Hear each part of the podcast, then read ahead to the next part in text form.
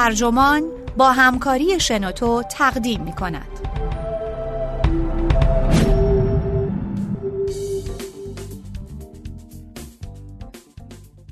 پرنفوذترین فیلسوف چینی که احتمالاً چیزی درباره اون نشنیدید. نویسنده برایان دابلیو فان نوردن ترجمه علی حاتمیان منبع ایان ترجمه شده در سایت ترجمان گوینده اکرم عبدی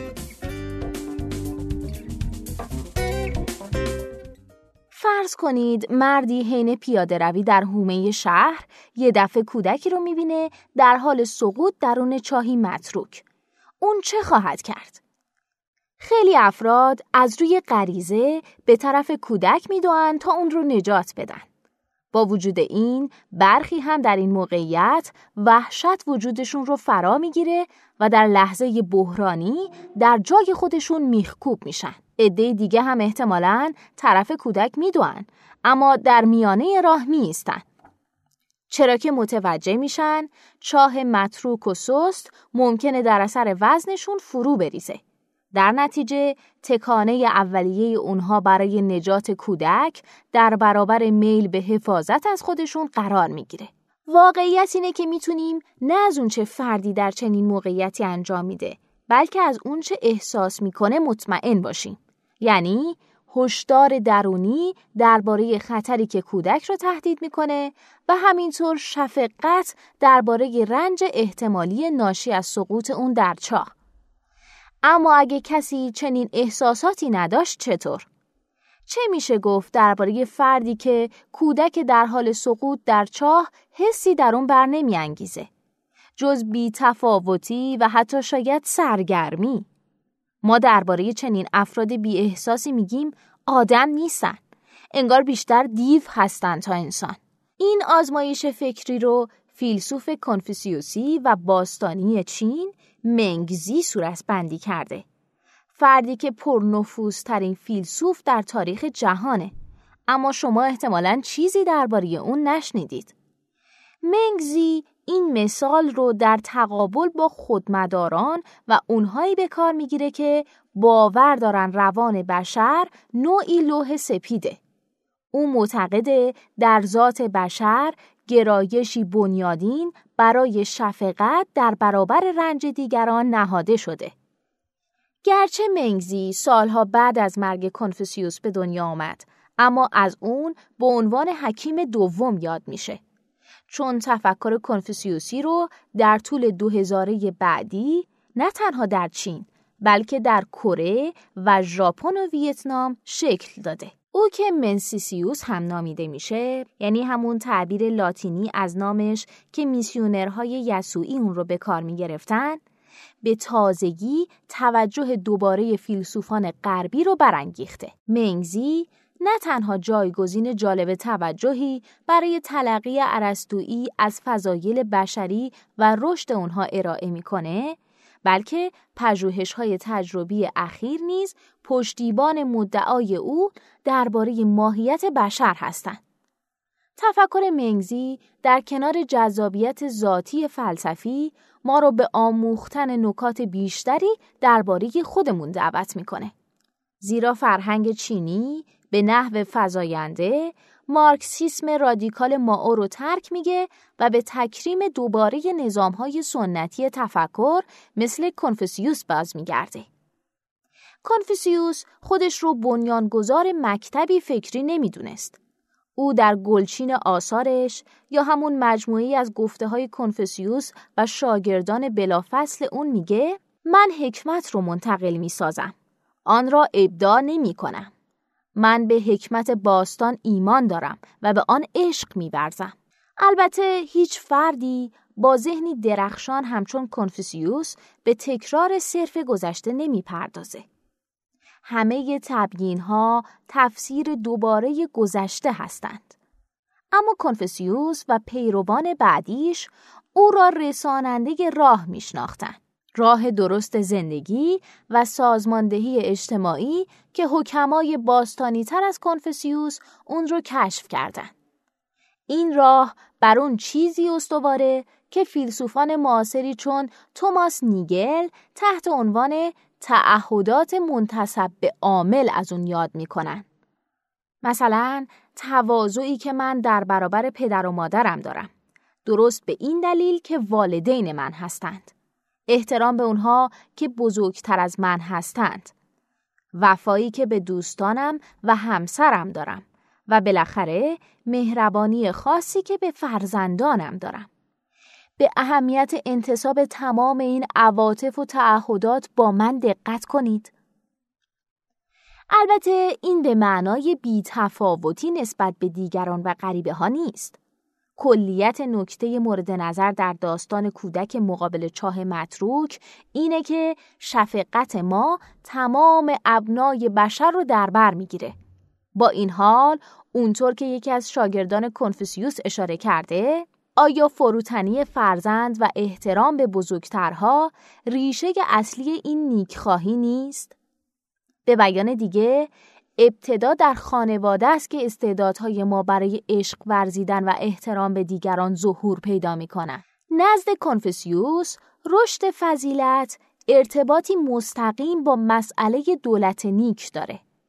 او در زمانه زندگی می کرد که چین به دولتهای مجزا تقسیم شده بود و این دولتها به صورت دائم برای غلبه بر دیگری در جنگ بودند. یکی از واکنش ها به این وضعیت هنر جنگ نوشته سونتسیه. دستورالعملی متعلق به قرن چهارم پیش از میلاد برای غلبه یافتن حاکمان از طریق تکامل استراتژی جنگی. با وجود این کنفسیوس بر این باور بود که راه دستیابی به امنیت و صلح قرار گرفتن مردان فضیلتمند در جایگاه های دولتیه. این مردان در جهت منافع عمومی عمل می کنن و به جای قدرت خشونت آمیز دولت رو با انگیزه های اخلاقی هدایت می کنن. منگزی در سال 372 پیش از میلاد به دنیا آمد و هرگز کنفوسیوس رو ملاقات نکرد. با این حال اون چنان تحت تأثیر راه کنفوسیوسی قرار داشت که وظیفه تبیین و دفاع از آموزه های کنفوسیوس رو برای نسل خودش به عهده گرفت. منگزی در مجموعه آثارش که به نام خود اوست یعنی مجموعی از گفتگوها، مباحثات و گفته ها از این مسئله شکایت می‌کنه که کلمات یانگژو و موزی جهان رو فرا گرفته. موزی به عنوان نخستین منتقد نظاممند کنفوسیوس گرایی بیشتر به سبب دفاع از محافظت بیطرفانه مشهوره. یعنی دیدگاهی که در اون ما باید از همگان به یکسان محافظت کنیم. صرف نظر از اینکه عضو خانواده هستند یا بیگانه. موهیسم همون مکتب فکریه که موزی الهام بخش اونه. از جهت توجه به بیطرفی عامل اخلاقی به جای انتصاب به عامل با فایده گرایی غربی شباهت داره. منگزی باور داشت که با توجه به محدودیت های ماهوی انسان محافظت بیطرفانه موزی وظیفه روی دوش انسان ها می‌گذاره که عمل به اون شدنی نیست. او در مباحثه با یکی از پیروان موزی از اون می‌پرسه که آیا به راستی باور داره فردی فرزند همسایش رو به اندازه برادرزادش دوست میداره؟ او همچنین استدلال می کرد که نگاه محیستی در نهایت ناسازگاری درونی داره. کنفسیوس و موزی هر دو میپذیرفتند که راه از سوی آسمان امر شده و آسمان قدرت برتری است کم و بیش انسانوار. ماهیت انسانی رو آسمان در انسانها نهاده و از همین رو هیچ توجیهی برای اخلاق در کار نیست جز آنچه در ذات آسمان نهاده ما نهفته است. به طور خلاصه تنها یک مبنا برای راه وجود داره یعنی استعدادهای ذاتی ما که به نیکی به دوستان و بستگانمان روی داره. اما کنش محیستی جوریه که انگار مبنای دومی هم در این میان در کاره. یعنی دکترین محافظت بیطرفانه که انحرافی از ماهیت ما محسوب میشه. یانگجو دیگر منتقد مشهور کنفوسیوس گرایی در دوران منگزی فردی خودمداره. از دید اون ما از روی تب موجوداتی خیشکام هستیم و کنفوسیوس گرایی و موهیسم هر دو ماهیت ما رو با مطالبه ایثار برای دیگران منحرف می سازن. منگزی با یانگزو در این نکته همراهه. فلسفه موزی محدودیت هایی رو که ذات بشر بر اخلاق می نهد نادیده گرفته. اما از دید او یانگجو اونجایی به خطا میره که به نادرستی باور داره هیچ میلی در ذات بشر جز خودمداری وجود نداره. اونطور که آزمایش فکری کودک در مقابل چاه نشون داد، شفقت به دیگران بخشی از ماهیت انسانی ماست. منگزی همچنین استدلال می‌کنه که انسانها نوعی حس شرم دارن که دست کم با انگیزه های خودمدارانه اونها رقابت می‌کنه. به عنوان شاهد این مسئله به موضوعی اشاره می‌کنه. حتی گدایانی که با صدقات مردم زندگی روزانشون رو میگذرونن از پذیرفتن هدایایی که به صورت تحقیرآمیز داده بشن شرمگین میشن. به طور خلاصه محافظت بیطرفانه موزی و خودمداری یانگجو هر دو غیرقابل دفاع هستند. چون هر دو بر مفهومی بیبونیه از ماهیت بشری استوارند. موزی جانبداری بنیادی ما از خانواده و دوستانمون رو نادیده می‌گیره. در حالی که یانگجو از عواطف اخلاقی انسان قافله که آشکارا بخشی از ذات ما رو تشکیل میدن. منگزی خام دستانه فرض نمی‌کنه که انسانها به تمامی فضیلتمند هستند. او از این نکته آگاهه که شفقت ذاتی و احساس شرم صرفاً حالتی اولیه است. و ما اغلب در شفقت ورزی به کسانی که باید یا شرمساری از امور حقیقتا تحقیرآمیز ناکام میمونیم. او با استفاده از استعاره کشاورزی استعدادهای طبیعی انسان به سوی فضایل رو جوانه ها می نامه. این استعاره با دقت بسیار انتخاب شده. جوانه یا شاخه جوان هلو قادر به میوه آوری نیست. اما گرایشی فعالانه به بلوغ و بدل شدن به درختی سمر آور داره. البته اگه خاک خوب و مقدار کافی نور خورشید و باران براش فراهم باشه و باغبانی مهربان از اون مراقبت کنه. به صورت مشابه جوانه نیکخواهی هم به نحو خودجوش در هشدار درونی و حس شفقت به کودک در حال سقوط در چاه ظاهر میشه. چنان که جوانه عدالت هم در احساس اهانت گدا در برابر هدیه تحقیرآمیز ظهور پیدا می‌کنه. این جوانه ها کاملا شکل نگرفتن و قادر به بارآوری نیستن. اما در محیط خوب و با تربیت درست می‌تونن به صورت فضایلی کامل و اصیل در بیان. اما چگونه می توانیم مطمئن بشیم که جوانه های اخلاقیمون به صورت فضایلی واقعی شکوفه میدن؟ تربیت اخلاقی موضوعیه که در صده گذشته اغلب فیلسوفان آنگلو آمریکایی از اون قفلت کردند. این فیلسوفان بیشتر بر مسائل انتظاعی و کمتر آشفته مفهومی تمرکز کردند. البته فیلسوفان کلاسیک غربی از جمله افلاتون و ارسطو از تربیت اخلاقی سخن گفتند.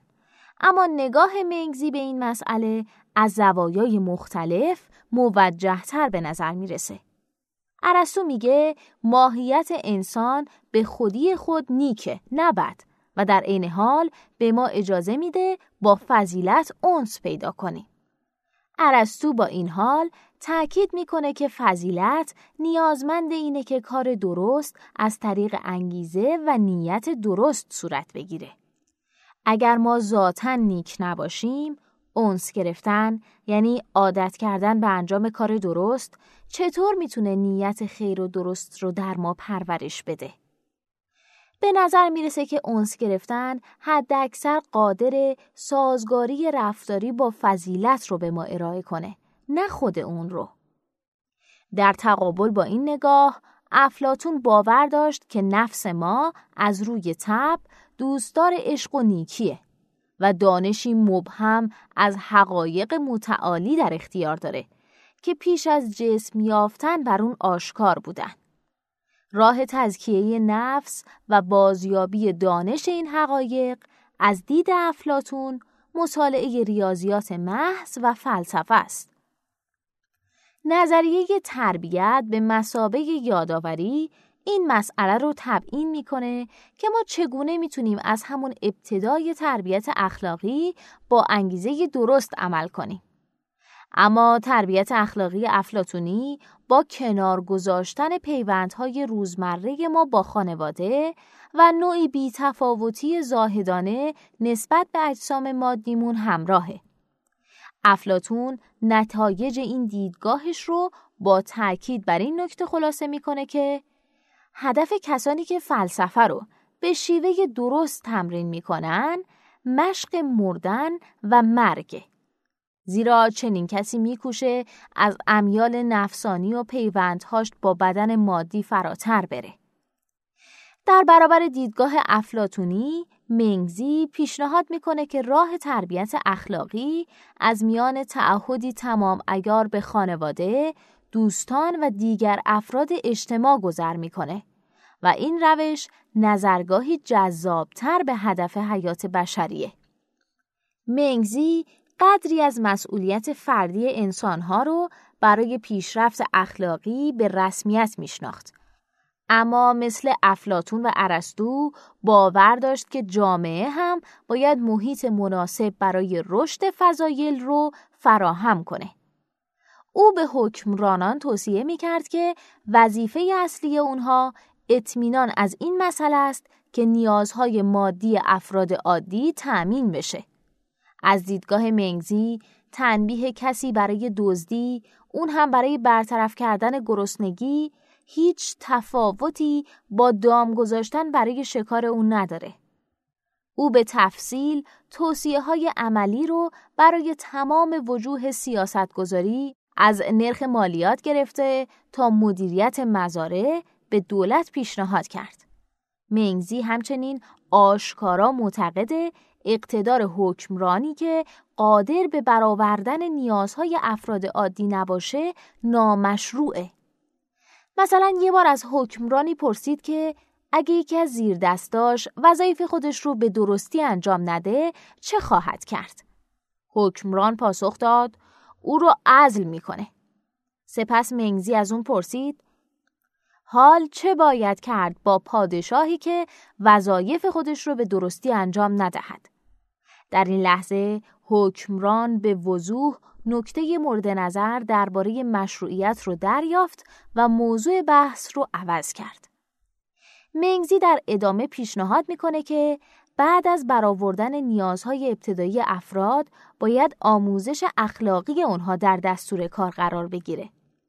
کنفسیوسی های متأخر دو سطح از آموزش اخلاقی رو پیش بینی کرده بودند. تعلیم ابتدایی و تعلیم عالی تمام کودکان باید در تعالیم ابتدایی و سطح پایین آموزش مشارکت کنند که به اونها مبانی اخلاق و آداب اجتماعی رو در کنار خواندن، نوشتن، ریاضیات و برخی مهارت‌های عملی می آموزد. دانش آموزان مستعد و خوش آتیه صرف نظر از پس زمینه طبقاتیشون بعد از این سطح مقدماتی به آموختن تعالیم عالی خواهند پرداخت که چرایی نهان در پس چیستی اخلاقیات رو می آموزند. دیدگاه منگزی درباره تعلیم عالی در گفتگوی مشهور او با شاه کوان در ایالت کی مطرح شده. رعایای این پادشاه در رنج بودند. و سبب این رنج مالیات سنگین دریافتی برای زندگی مجلل شاهانه و تأمین هزینه های جنگ های تجاوزکارانه با دیگر ایالت ها بود. با این حال منگزی با پادشاه از ظرفیت فردیش برای تبدیل شدن به حکمرانی بزرگ سخن گفت و از رویدادی خاص برای توجیه سخنش بهره گرفت. برای منگزی نقل کرده بودند که روزی پادشاه در تالار سلطنتی ایستاده بود و در همین حال مشاهده کرد که فردی در محوطه کناری گاو نری رو به جلو میراند. او پرسید که این گاو رو به کجا می‌بری؟ مرد پاسخ داد که این گاو برای آین قربانی انتخاب شده. پادشاه از او خواست تا از کشتن گاو صرف نظر کنه. نمی‌تونم حالت چهرش رو تحمل کنم. به فرد بیگناهی میماند که به محل اعدام خود می‌رود. منگزی از درستی این داستان پرسید. پادشاه تایید کرد که این داستان حقیقت دارد و از منگزی پرسید که این قضیه چه ارتباطی به حکمرانی نیک دارد؟ منگزی جواب داد در این مورد مهربانی شما برای دربر گرفتن حیوانات کافی است اما مزایای این مهربانی شامل حال روستاییان نمی شود. اما چرا این مورد مهمه؟ زیرا نامطلوب بودن حکمرانی عالی جناب به دلیل ناتوانی ایشون نیست بلکه به علت عمل نکردنه. اگه اون مهربانی خودش رو گسترش بده برای حفاظت از تمام ساکنان چهار دریا کافیه. اما اگر مهربانی خودش رو گسترش نده حتی برای نگهداری از همسر و فرزندانش نیز کافی نخواهد بود. همین نکته علت برتری پیشینیان ما بر دیگران بوده. اونها در گسترش اونچه انجام می‌دادن موفق تر بودن. آشکاره که منگزی پیشنهاد می‌کنه پادشاه باید شفقت خودش رو از مهربانی نسبت به گاوی در آستانه زب به رعیایش گسترش بده. اما معنای این گسترش دادن به راستی چیه؟ در اینجا سه تفسیر اصلی پیش روی ما قرار می‌گیره. در یکی از اونها معنای گسترش ناظر هست به نوعی استنتاج منطقی. به این معنا که اگه نخست پادشاه نسبت به رنج گاو نر دچار شفقت میشه و دوم رعایای اون نیز در رنج هستن آنگاه بر اساس ضرورت منطقی باید از رنج رعایای خود نیز پیشگیری کنه همونطور که از رنج گاو نر پیشگیری کرد تفسیر دیگه اینه که منگزی صرفاً در صدد بود به پادشاه نشون بده که قادر نسبت به رعایای خودش هم شفقت داشته باشه. زیرا از توانایی شفقت ورزی به گاو نر موجودی که حتی در مرتبه انسانی هم قرار نداره برخوردار بود. شاید منگزی فکر می کرد پادشاه از جمله کسانیه که آموزه های یانگجو اونها رو فریفته و باور دارند که تنها عنصر طبیعی در نهاد بشر خودمداری اوست. از این رو پادشاه به یادآوری جوانه نیکخواهی در وجود خودش نیازمند بود.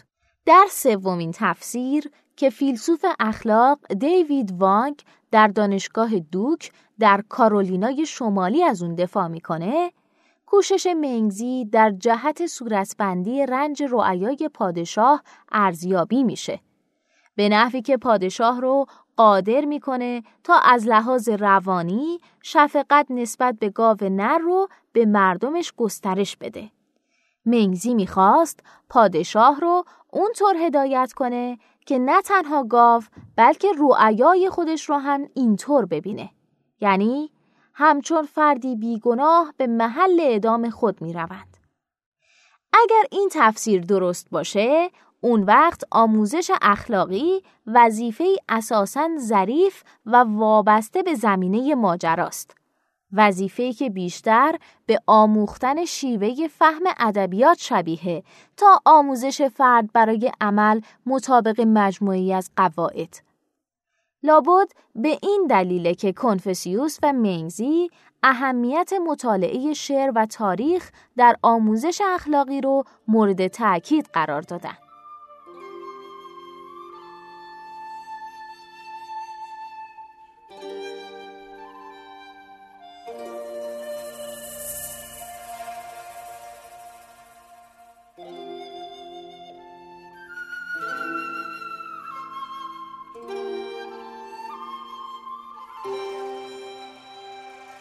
از جنبه های تفکر منگزی امروزه برای ما چندان قابل توجیه نیست.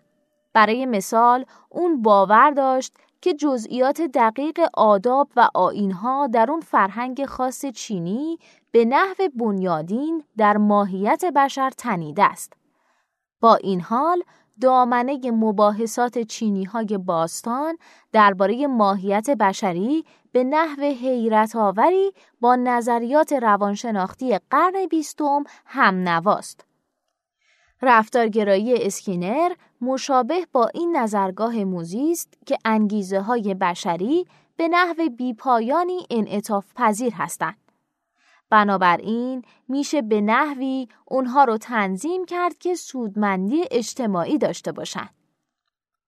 موزه یانگجو هم نمونه مشابه خودش رو در این ایده میابد که نظریه تکامل چارچوبی خودمدارانه رو به ماهیت انسان تحمیل می‌کنه.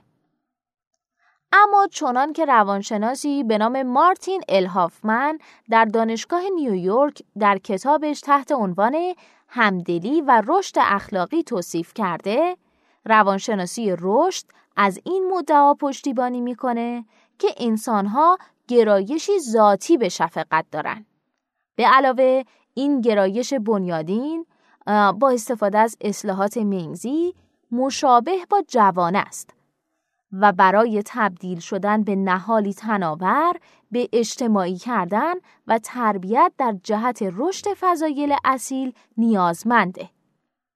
اوون فلاناگان از دانشگاه دوک در کتابی تحت عنوان جغرافیای اخلاق اشاره کرده که منگزی هم در این نظرگاه مشارکت داره که انسانها در قالب پودمانهای اخلاقی میاندیشند.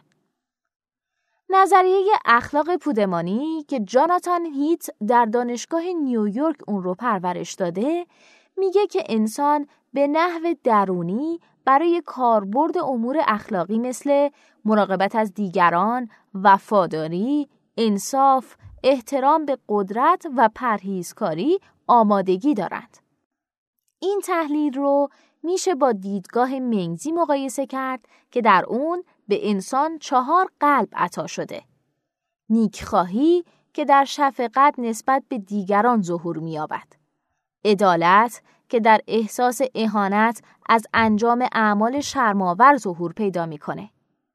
آداب آینی که منگزی اون رو مرتبط با تمکین و احترام می‌بینه و حکمت حکمت تنها قلبیه که پودمان نداره ولی منگزی بر حکمت تاکید می‌کنه چون برای هر فرد فضیلتمند ضروریه که قادر باشه بهترین ابزارهای دستیابی به اهداف برآمده از قلبهای دیگر رو مورد سنجش قرار بده.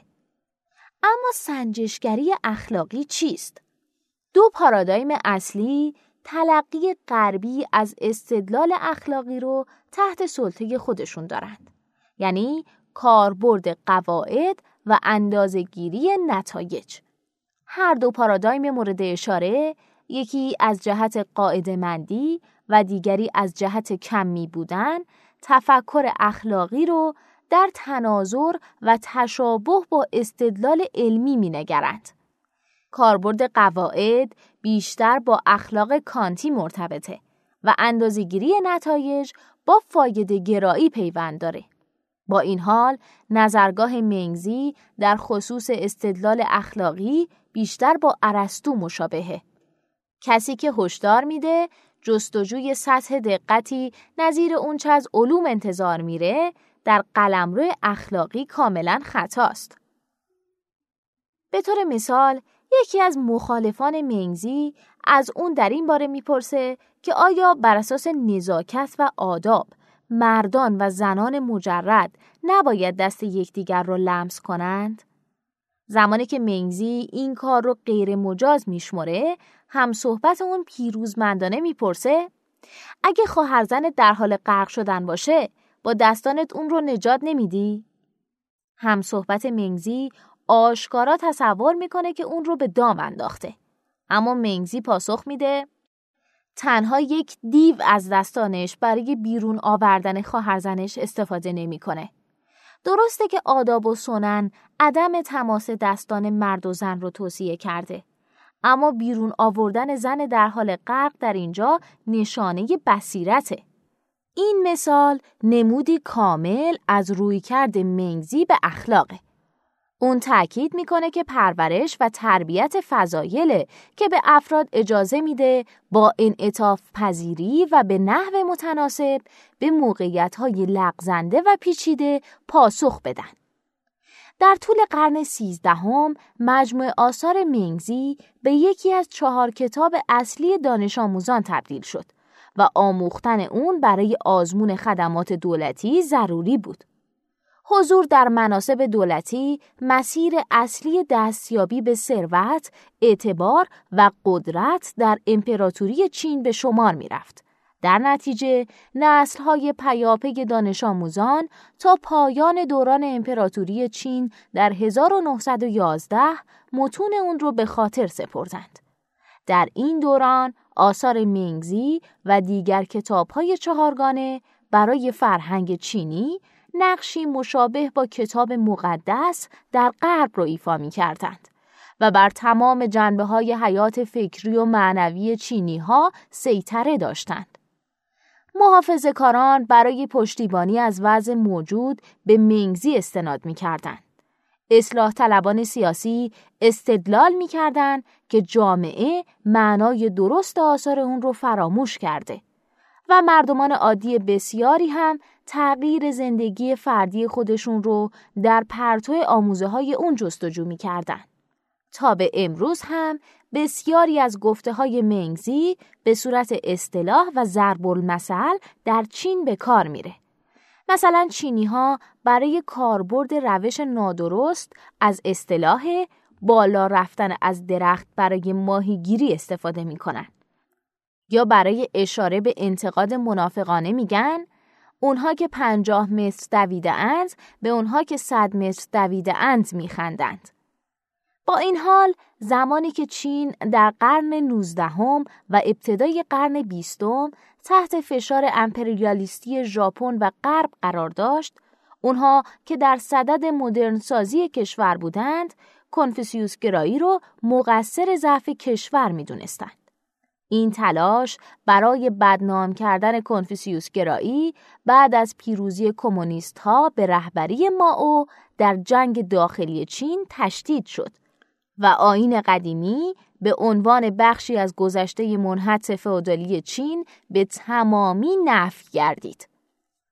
اما از زمان مرگ ماو در 1976 دولت چین دیدگاه معتدلتری نسبت به این مسئله اتخاذ کرده. چین امروز نام کمونیستی رو یدک می‌کشه. اما گردشگرانی که به این کشور میرن فروشگاه های مجلل و پر از محصولات مصرفی گران قیمت رو مشاهده می‌کنن. در واقع از اونجا که شمار زیادی از مردم به آرمانهای قدیمی ماو باور ندارند، نوعی احساس نیاز به ارزشهای مشترک جدید ظاهر شده. به همین دلیله که نگرش هایی بر آثار کنفوسیوس اثر یو دان استاد رسانه در دانشگاه پکن به کتابی پرفروش تبدیل میشه و آتش مردم چین برای مشاهده تصویری مثبت از سنت های باستانی خودشون رو نشون میده. دولت چین همینطور نشانه های از درک این بصیرت منگزی رو نشون داده که اگه مردم سیر از غذا باشن، لباس گرم بر تن داشته باشن و زندگی رو به راحتی سپری کنن اما به خوبی تحت تعلیم قرار نگیرن تفاوتی با حیوان ندارند. در نتیجه رئیس جمهور شی جین پینگ به نحو فزاینده به ارزش های کنفوسیوس گرایی اشاره می‌کنه و به طور معمول در سخنرانی های خودش عباراتی از کنفوسیوس و منگزی رو به کار می‌گیره. البته استفاده رئیس جمهور چین از متون کنفوسیوسی مثل استفاده سیاستمداران غربی از کتاب مقدس تا حدود زیادی فرصت طلبانه است. محتوای واقعی این آثار اهمیتی به مراتب کمتر از نقشی داره که این مکتب به عنوان نماد هویت ما ایفا می‌کنه که تمام چینی ها باید به اون وفادار باشن. لذا در دعوت مردم به محترم دونستن کنفوسیوس و منگزی خطری وجود داره. اینکه کسانی که در صدد حفظ وضع موجودند کنفوسیوس گرایی رو مثل هر جهانبینی معنوی دیگهی مصادره کنند. این در حالیه که کنفسیوس و منگزی هر دو منتقد حکومتهایی بودند که صرفا در خدمت حاکمان هستند. همچنین حامی حکمرانی از طریق اقنا بودند و نه اجبار. پس اگر دانشجویان مطالعه جدی آثار این دو را آغاز کنند، چه کسی می‌دونه که چه نیروهای اصلاح طلبانه از دل این متون آزاد خواهد شد؟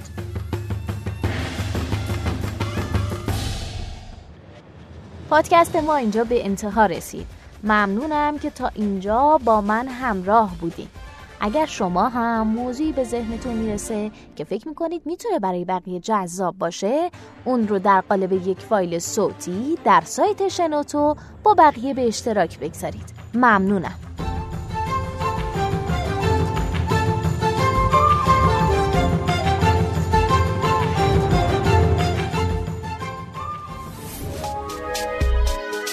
شنوتو سرویس اشتراک گذاری فایل های صوتی www.shenoto.com